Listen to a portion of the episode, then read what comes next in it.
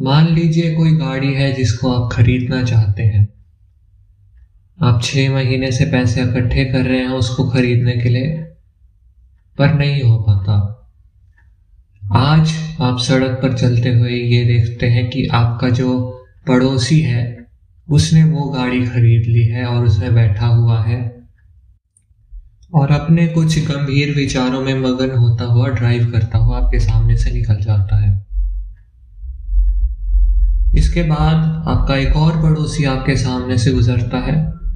उसने भी आज एक नई गाड़ी ली और बहुत महँगी वाली ली है। उसने बीएमडब्ल्यू ले ली है। और वो इस गाड़ी को लेकर के बहुत खुश भी है। इतराता फिर रहा है। अब सोच करके देखिए। आपने ये जो इन दो नए गाड़ी वाले व्यक्तियों को, अपने पड़ोसियों को देखा इन दोनों में से किसको देख करके आपको अधिक ईर्ष्या हुई? महँगी गाड़ी वाले को या फिर सस्ती गाड़ी वाले को? पैराडॉक्सिकली सस्ती गाड़ी वाले को देख करके अधिक ईर्ष्या हुई।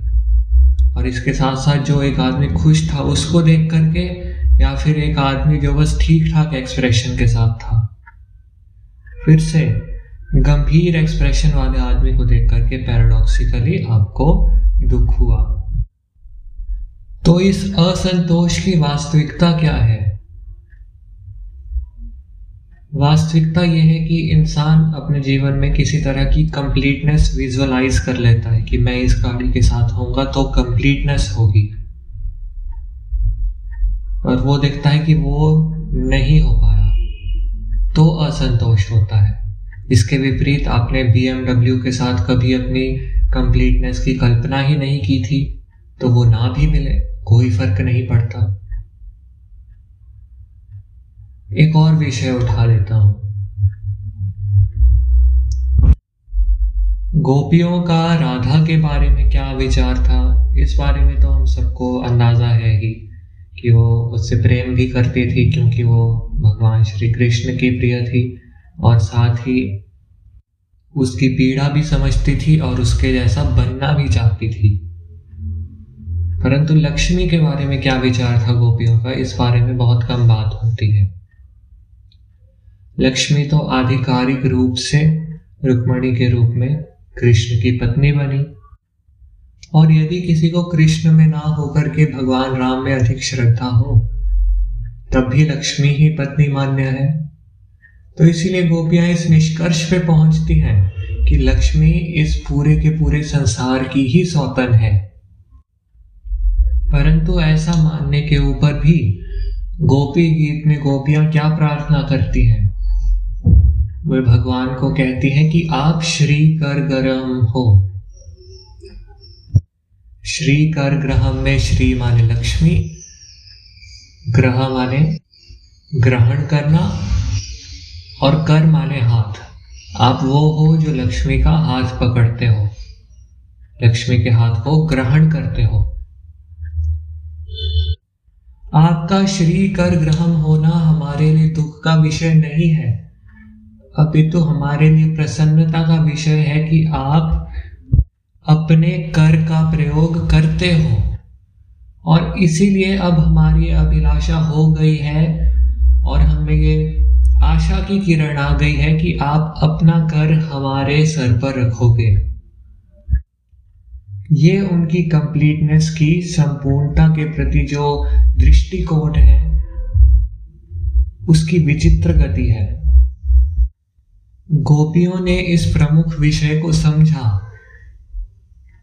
कि हमारा जो प्राइमरी प्रायोरिटी है यहाँ पर, वो कृष्ण ही है। कृष्ण किसी के भी साथ हो और वो व्यक्ति उसको सुख दिला रहा हो तो ये प्रसन्नता का विषय ही है।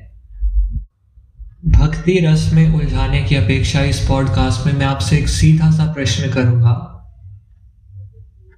कि जब आप किसी कॉम्पिटिटिव एग्ज़ाम के लिए या फाइनल एग्ज़ाम के लिए पढ़ने बैठते हैं तो आपका वास्तविक लक्ष्य क्या सच में उसमें सफल होना ही होता है?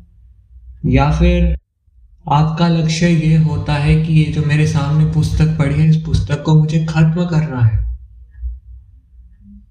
आपका लक्ष्य अपनी पढ़ाई होता है या फिर जब आप पढ़ करके थक जाते हो तो आपका ध्यान इस ओर चला जाता है कि इस समय कोई और पढ़ रहा होगा।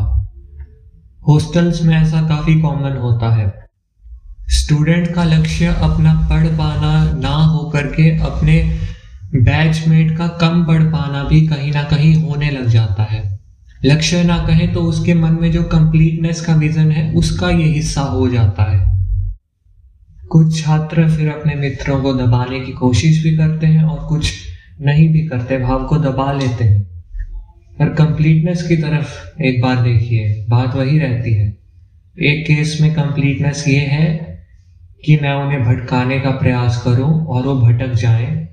तब जाकर के मेरे मन को शांति पहुंचेगी।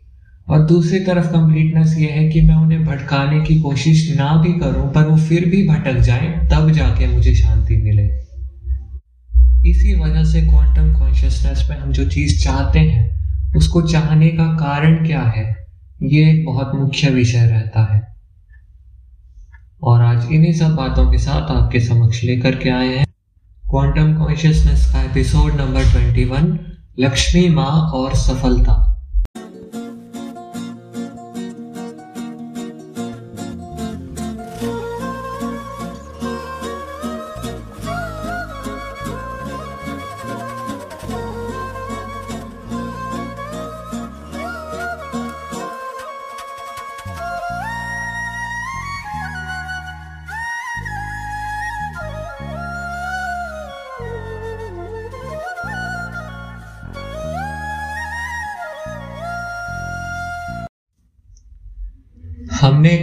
एक्सपेरिमेंट किया था कि आपको दो लोग मिलते हैं जिनके पास दो अलग अलग गाड़ियाँ हैं, एक थोड़ी महँगी और एक थोड़ी ठीक ठाक सी आपके स्टैंडर्ड की।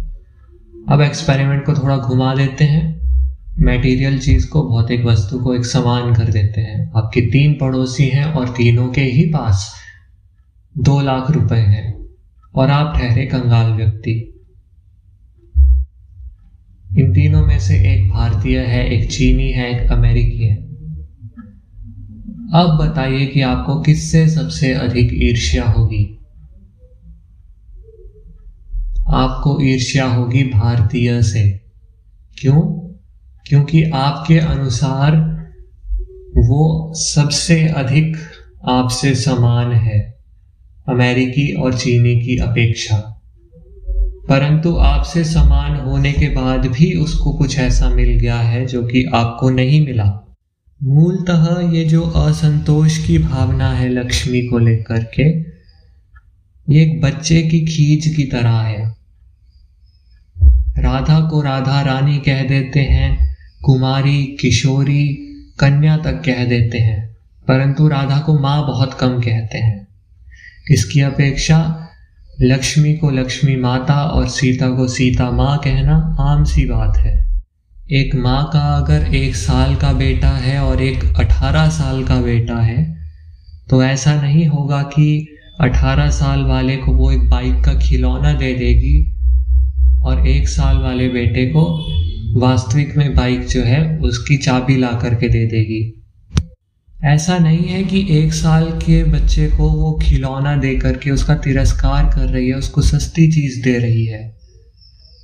माँ वस्तुएँ असमान देती हैं, लेकिन उसकी खुशी देने की भावना समान ही होती है। एक बार की बात है कि एक रानी थी, वो अपने राज पुरोहित से काफ़ी रुचि से धर्म का ज्ञान लेती रहती थी। एक दिन क्या हुआ? राजा मर गया।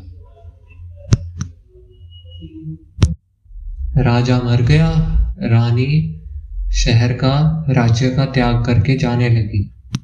जनता परेशान हो गई कि एक तो अभी राजा मरा है और ऊपर से रानी भी वैराग्य लेकर के हमसे दूर जा रही है। सब लोग परेशान हो गए। रानी ने ये बात भाप ली। वो वापस मुड़ी, लोगों को इकट्ठा किया और उन्हें ब्रह्म ज्ञान पर, समाज की अनित्यता आदि पर एक अच्छा खासा भाषण दिया। इस भाषण से इतना प्रभाव पड़ा कि जनता एकदम से शांत हो गई। राजपुरोहित चौंक करके आगे आया। उसने कहा कि मैंने आज तक तुम्हें धर्म की शिक्षा दी, लेकिन इतनी प्रभावशाली बातें तो आज तक मैं भी नहीं कह पाया जो कि आज तुम कह रही हो। ये कैसे संभव हुआ? रानी ने कहा कि जब आप मुझे शिक्षा देते थे तो आपका लक्ष्य धन अर्जित करना होता था या नहीं होता था? पुरोहित कहता है कि हाँ वो तो था। तभी तो राजा के लिए पुजारी बना था मैं। सामान्य जनता के लिए नहीं बना था। रानी ने पूछा, क्या तुम्हें धन मिला? पुरोहित ने कहा हाँ मिला। तो रानी ने कहा हाँ बस, मुझे धन नहीं चाहिए था, मुझे ज्ञान ही चाहिए था और मुझे ज्ञान मिल गया। बस इतना सा भेद है। इसी तरह हमारे हितोपदेश, पंचतंत्र आदि में कहानी आती है। इसमें क्या हुआ कि एक बार एक शहर में अपराध हुआ। अपराध चार लोगों ने मिलकर के किया। उसमें एक छोटा सा गुंडा था, जिसने कि इस कार्य में बहुत कम भूमिका निभाई थी। एक शरीफ आदमी था, उसने थोड़ी अधिक भूमिका निभाई थी। मतलब उसे समाज में शरीफ माना जाता है तब तक। तीसरा उससे सज्जन पुरुष था, परंतु उसने अपनी सज्जनता का लाभ उठा करके ही इस कार्य की भूमिका रची थी।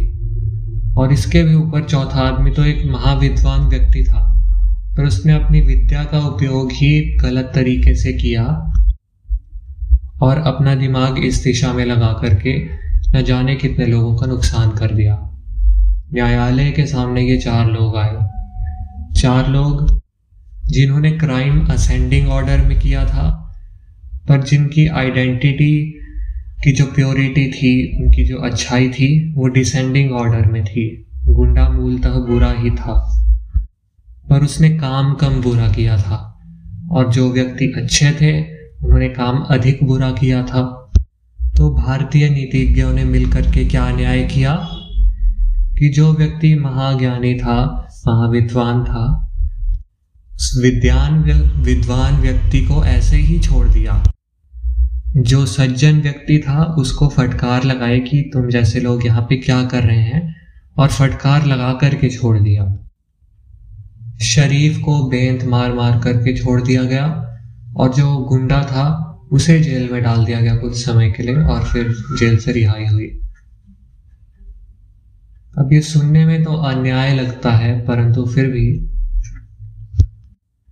हुआ क्या कि जो विद्वान व्यक्ति था, उसे कोर्ट से बाहर निकलते निकलते ही ग्लानी के मारे हृदय आघात हो गया और हार्ट अटैक से उसकी मृत्यु हो गई। जो दूसरा व्यक्ति था, जिसे बस ये एहसास दिलाया गया कि ये तुमने क्या किया, वो घर गया और उसने घर जाकर के खुद को फांसी लगा ली। जो तीसरा व्यक्ति था जिसे बेंते मारी गई, उसने निकल करके देश को छोड़ दिया और कहीं दूर चला गया। और जो चौथा व्यक्ति था, वो जेल से निकला और जेल से निकलने के बाद भी उसने दूसरा, दूसरी बार फिर से वो ही अपराध किया। जो वाक्य होता है गीता का, कर्म किए जाओ, फल की चिंता मत करो, वो एक्चुअली टेक्निकली करेक्ट नहीं है। वो है कि तुम्हारा अधिकार कर्म में है, फल में नहीं। फल में अधिकार ना होना, फल की चिंता ना करना, ये तो काफ़ी अलग बातें हैं।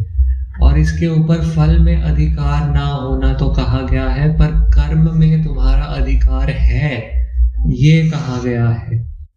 तुम जो भी कार्य अपना मान करके करते हो, वो प्रसन्नता लाता ही है, उससे तुम्हें सेटिस्फेक्शन मिलती ही है। माँ बच्चे की खुशी को अपना मानती है। ना कि धन वितरण को, भोजन के वितरण को अपना मानती है। अगर ऐसा हो तो तो माँ कम्युनिस्ट हो जाए। छोटे बेटे को भी उतना ही भोजन खिलाए और जो दूसरा बड़ा हो गया है, पहलवानी कर रहा है, उस बेटे को भी समान भोजन खिलाए।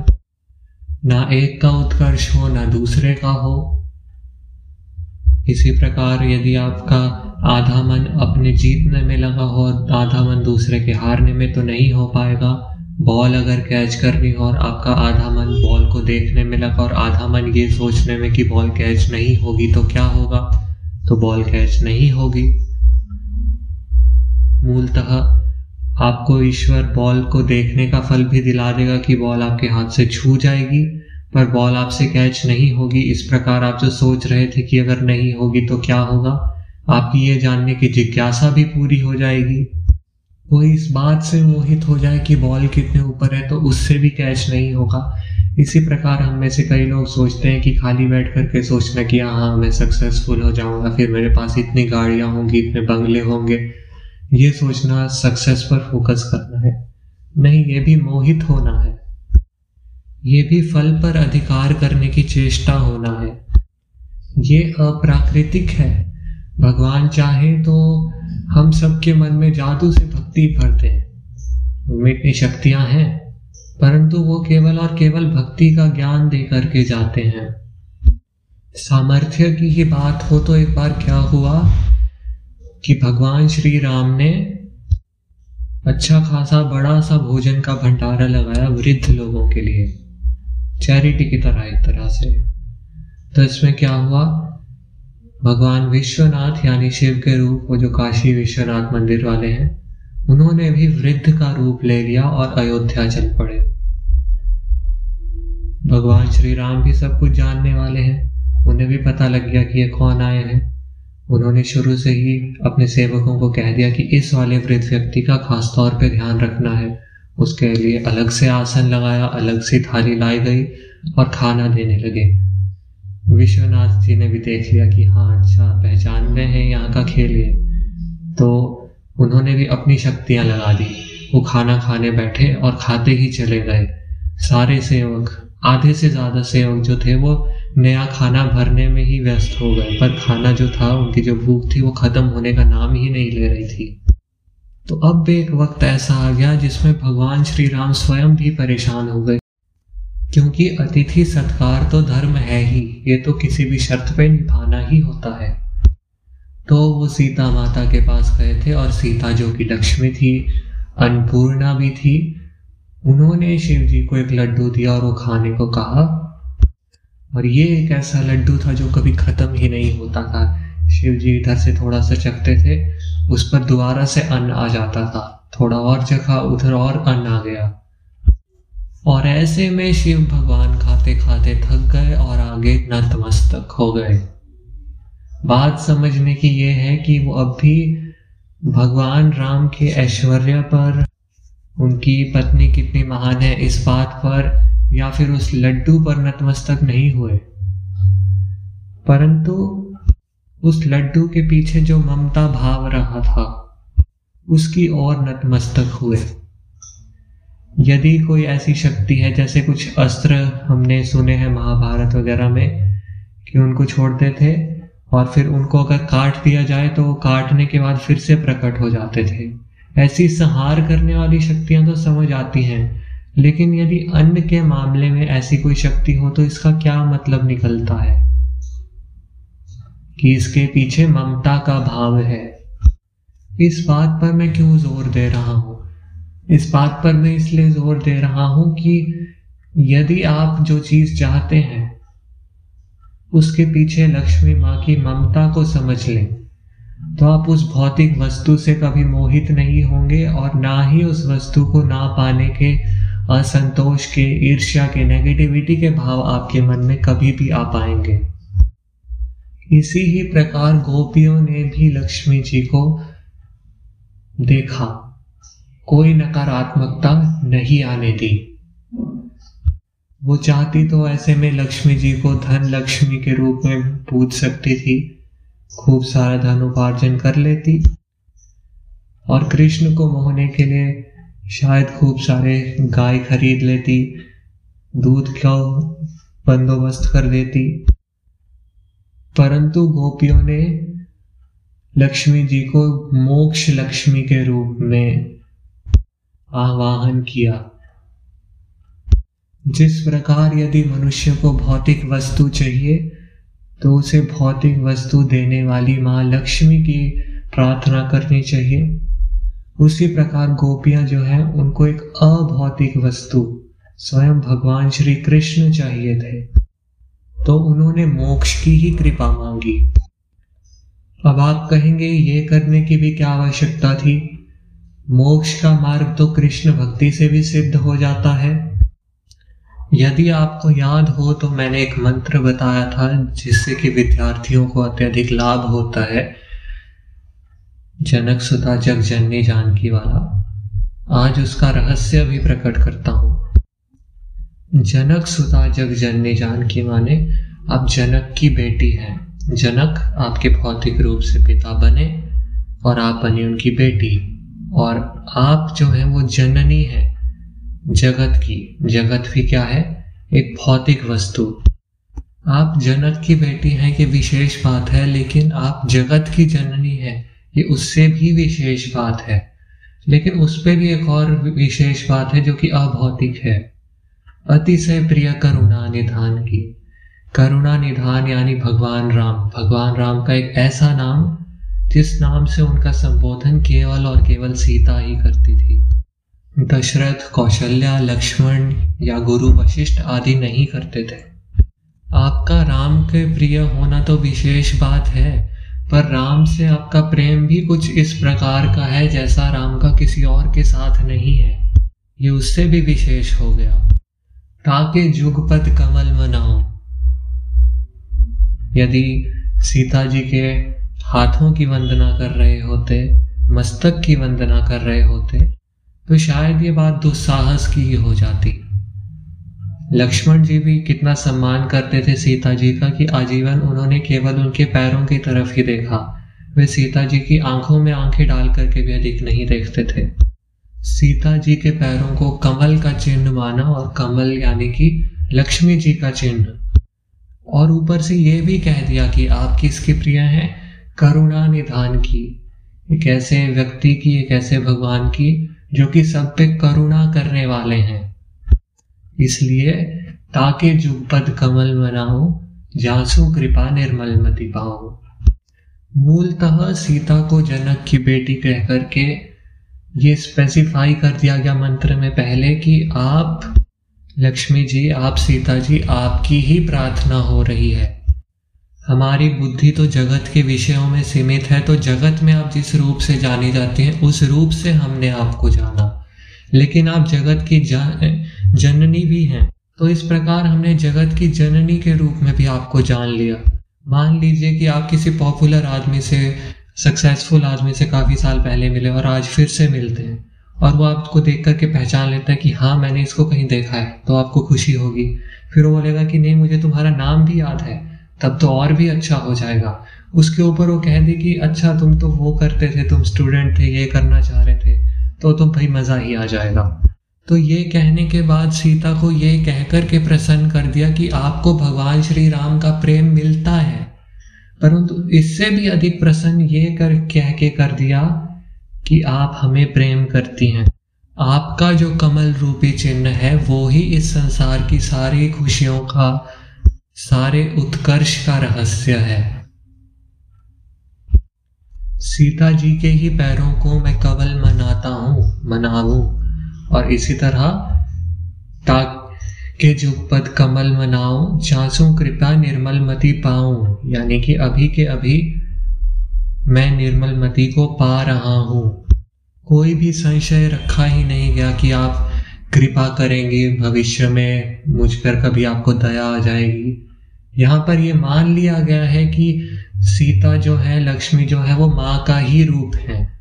और माँ का रूप होने के कारण कृपा तो वो करती ही करती हैं। मैंने बॉल कैच करने के एग्ज़ाम्पल में जितने भी फ्लॉज आपके बताए थे, जिन कारण से आप अपना कार्य करने में असफल हो जाते हो, वो सब मेंटल फ्लॉज वो सब माइंड के डिस्ट्रैक्शन तो केवल और केवल इसी मंत्र से हट जाया करते हैं। इसीलिए इस मंत्र का खूब मंथन कीजिए और जाप भी कीजिए। और आपका जो भी लक्ष्य है, उसको प्राप्त करने के लिए आपको जो कर्म दिया है, उस कर्म को अधिकार मान करके कार्य करते रहिए और ये मानते चलिए कि इस कर्म को करने में माँ की प्रसन्नता है और माँ की प्रसन्नता में ही आपकी प्रसन्नता भी सहनिहित है।